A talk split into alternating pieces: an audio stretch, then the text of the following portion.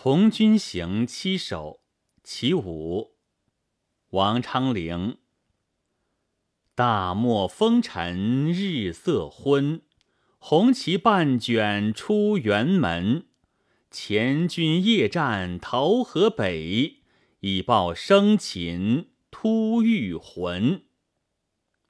读过《三国演义》的人，可能对第五回。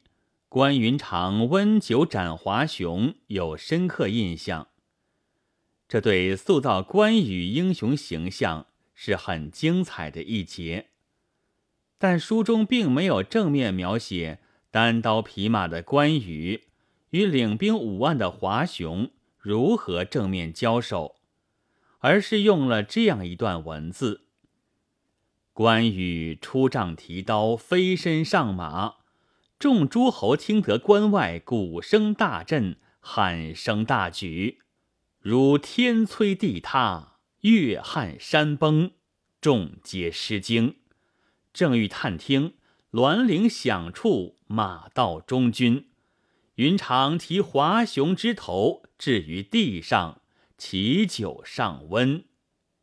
这段文字笔墨非常简练。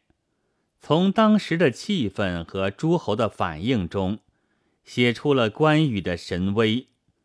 论其客观艺术效果，比写挥刀大战数十回合更加引人入胜。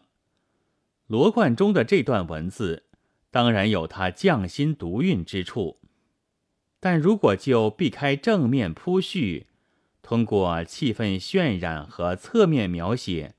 去让人想象战争场面这一点来看，却不是他的首创。像王昌龄的这首《从军行》，应该说已早着先编，并且是以诗歌形式取得成功的。大漠风尘日色昏。由于我国西北部的阿尔泰山、天山、昆仑山。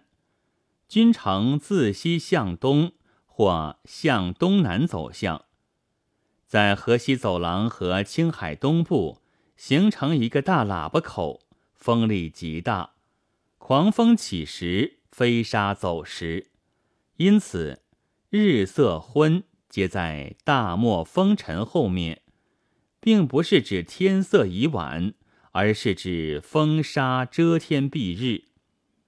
但这不光表现气候的暴烈，它作为一种背景出现，还自然对军事形势起着烘托暗示的作用。在这种情势下，唐军采取什么行动呢？不是辕门紧闭、被动防守，而是主动出征。为了减少风的强大阻力，加快行军速度。战士们半卷着红旗向前挺进。这两句于大漠风尘之中渲染红旗指引的一支劲旅，好像不是自然界在逞威，而是这支军队卷尘携风，如一柄利剑直指敌营。这就把读者的心弦扣得紧紧的。让人感到一场恶战已迫在眉睫。这支横行大漠的健儿，将要演出怎样一种惊心动魄的场面呢？在这种悬想之下，再读后两句：“前军夜战桃河北，以报生擒突遇魂。”这可以说是一落一起。读者的悬想是紧跟着刚才那支军队展开的，可是，在沙场上大显身手的机会，却并没有轮到他们。就在中途，捷报传来，前锋部队已在夜战中大获全胜，连敌酋也被生擒。情节发展的既快，又不免有点出人意料。但却完全合乎情理，因为前两句所写的那种大军出征时迅猛凌厉的声势，已经充分暗示了唐军的士气和威力。这支强大剽悍的增援部队，既衬托出前锋的胜利并非偶然，又能现出唐军兵力绰绰有余，胜券在握。从描写看，诗人所选取的对象是未和敌军直接交手的后续部队，而对战果辉煌的前军夜战，只从侧面带出。这是打破常套的构思。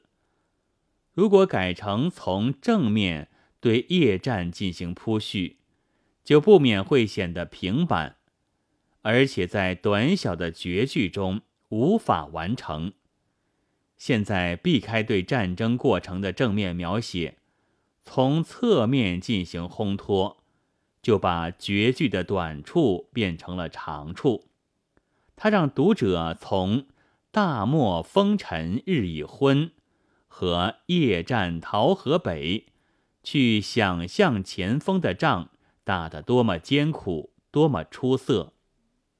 从以报生擒突遇魂，去体味这次出征多么富有戏剧性。一场激战，不是写的声嘶力竭，而是出以轻快跳脱之笔。通过侧面的烘托点染，让读者去体味遐想，这一切在短短的四句诗里表现出来，在构思和曲遣语言上的难度，应该说是超过《温酒斩华雄》那样一类小说故事的。本文作者于树成，朗读：白云出岫。